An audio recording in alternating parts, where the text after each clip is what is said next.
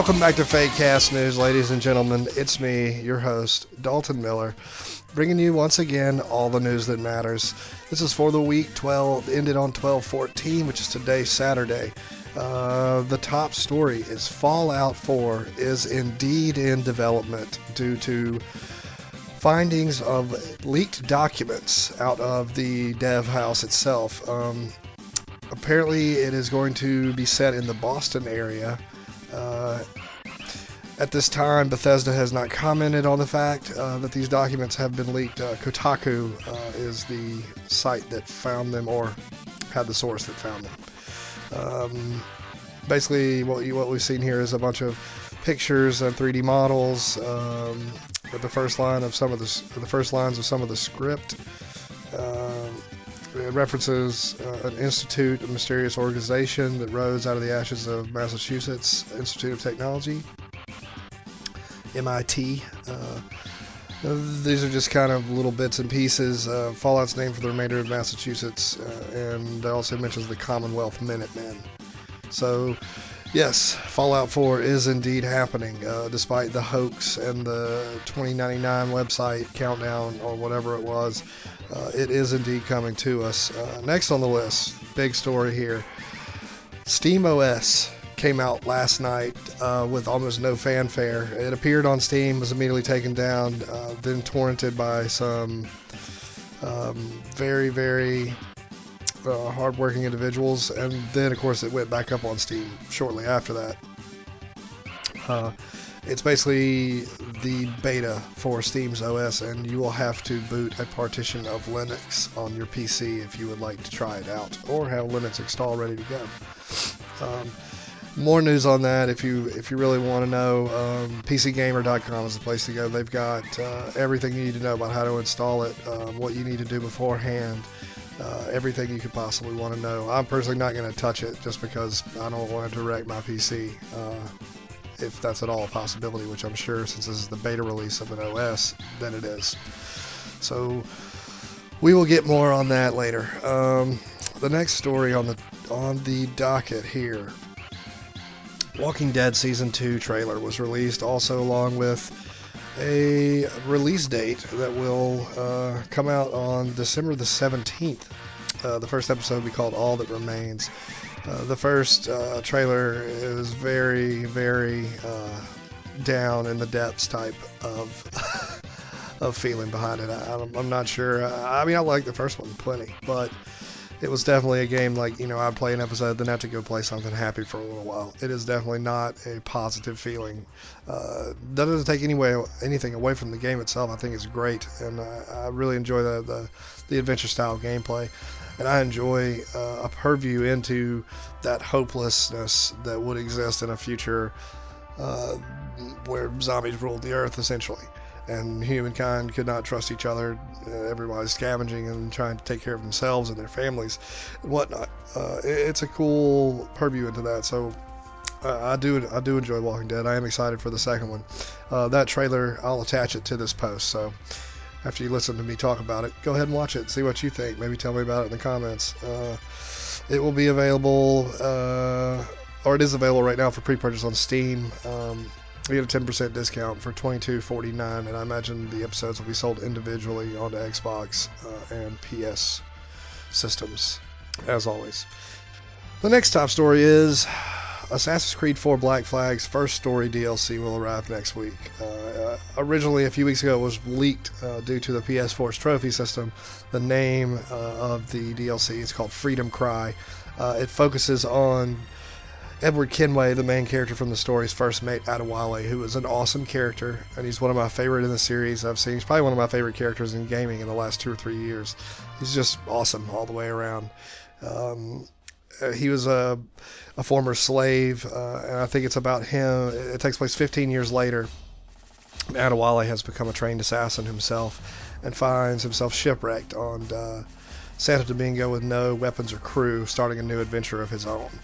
Uh, so that's direct straight from the developer. So it sounds like basically you're going to look at something around a six-hour uh, story campaign for Adewale, kind of doing his own thing 15 years after the main story of Assassin's Creed Black Flag, which sounds awesome to me. So I will definitely be picking that up. Actually, I will be getting it anyway because I bought that uh, $80 Bonehead edition, so I get everything that comes with it. The season pass is still out there. I think it's 20 bucks right now. Uh, if you plan on playing all the DLC, it's revealed there's been three at this point, uh, single player DLCs uh, that will come out. So, you know, more or less, I would imagine they would be around eight to ten dollars each. So if you buy the season pass, you get a deal on those if you plan on playing all three like me, uh, because I am in freaking love with Assassin's Creed 4. I think it's a wonderful game. The best thing Ubisoft has done since Blood Dragon, which of course hadn't been that long, but um, it's definitely the best Assassin's Creed game by far. Next up, we've got the trailer and reveal at this week or Fast weekend's VGXs, which were terrible. Also, I thought they were worse than the VGAs ever were, but that's just me personally. I don't know, you may have liked it, but we saw the one good thing that came out of it is a trailer for a game called No Man's Sky from developer Hello Games. Uh, they've done the Do- Joe Danger series in the past, and this looks like something far beyond what I could have possibly imagined a developer that consists of four people to be capable of. Uh, apparently, it's going to be some type of open galaxy that's procedural generated, and uh, it, it, just looks incredible. Like it shows the character come out of uh, underwater environment uh, onto land to look around to see ships flying over his head. Uh, it's all in first person, mind you. Uh, and then he jumps into his ship and flies off and shows space combat, blah, blah, blah. I'll attach that trailer as well uh, into the post. But I'm definitely excited about this. And immediately it drew comparisons from Star Citizens coming from Chris Roberts uh, from Roberts Space Industry, the guy behind Free Space and um, some of the other games. Uh, gosh, I can't remember right now off the top of my head, but uh, more space games the better in my opinion. Like I, I love those, and especially if they're going to have any type of multiplayer element. Uh, at this point, No Man's Sky has no platforms announced, uh, and is still very early uh, in development. So keep an eye on that. We'll keep you posted on it. And last but not least, the Elder Scrolls Online uh, release date has been announced, and uh, there's also a new trailer out for it. There's a lot of shouting and fighting and kind of uh, what you would expect from Elder Scrolls type of uh, trailers. But the uh, the description is uh, you witness the Alliance War in action as Tamriel's three alliances rally their forces in the heart of Cyrodiil. Uh, as you are you prepared to face your enemies and conquer their fortifications and claim the Ruby Throne? Uh, yeah, I mean, I'm excited for Elder Scrolls Online. I want to see what it's about. I want to see how it plays. I know there's been some hands-on things going around out there, but you just never know with a vertical slice like that. I mean, we played some Batman in New York Comic Con, and you know, the game had the we played it on PS3 and Xbox 360 and, and the game ended up having some frame rate issues, some technical issues, things that we didn't see in that vertical slice that we touched. So I mean again it's the preview thing, right? You just don't know while playing that little piece of polished bit of the of the game itself. So anyway, uh, I just don't know about Elder Scrolls Online. I don't know if it's going to be something I'm into. I love Skyrim. I love Skyrim. Um, but one of the things I love about Skyrim is that I can make it my own thing. I have my own mods. I have my own characters uh, that I've you know custom built. Uh, I, you know, I can build even storylines if I want, or download other storylines um, and run them that are, you know, of course, free because they're other mods just kind of anything. I can rewrite whether uh, maybe I like a sword better the way it looks aesthetically. Uh, I can go in and change its attributes to make it equal to a sword that looks hideous that may be better. So you know, I mean, there's just things about Skyrim being a single player, self-contained experience that I love, and I just. I just don't know if I'm going to transfer that same love for Skyrim over to Elder Scrolls Online, especially since I've, I've kind of had a sour taste in my mouth after um, the way I, I, enjoyed it at first. Don't get me wrong, but um, uh, that's Star Wars, the, the Old Republic. I think it's a fine game. I think it plays really well, especially if you hack in some controller support, which I totally did right off the bat. Uh, made it a much better experience, but uh, it, it, still has that MMOE um, kind of feel to it. Like you know, as soon as you kill some guys, they like respawn right behind you. Like. It's hard to it's hard for me to understand how like you know the Elder Scrolls what it's known for, like its atmosphere and its kind of like storytelling through the player, uh, is going to transfer over to an MMO with all that other crap, with other people going on uh, and doing the same thing, coming right behind you or, or being right in front of you doing the objectives, and you're waiting to to do the same thing. You know, I, and I don't know the answer to that for the for MMOs especially. I mean. Uh, know, um, for me, I think I would take a hardline edge and take a chance if I was a developer and say, you know what, like these are going to be uh, kind of one shot quests. And I understand that that would be a really hard thing to do considering the amount of players that you have there. But there, there's got to be some kind of common ground to make that like wait for these guys in front of me to kill this thing and then I have to wait for it to respawn. Then me and my buddies go kill this thing, right? I mean, it's just.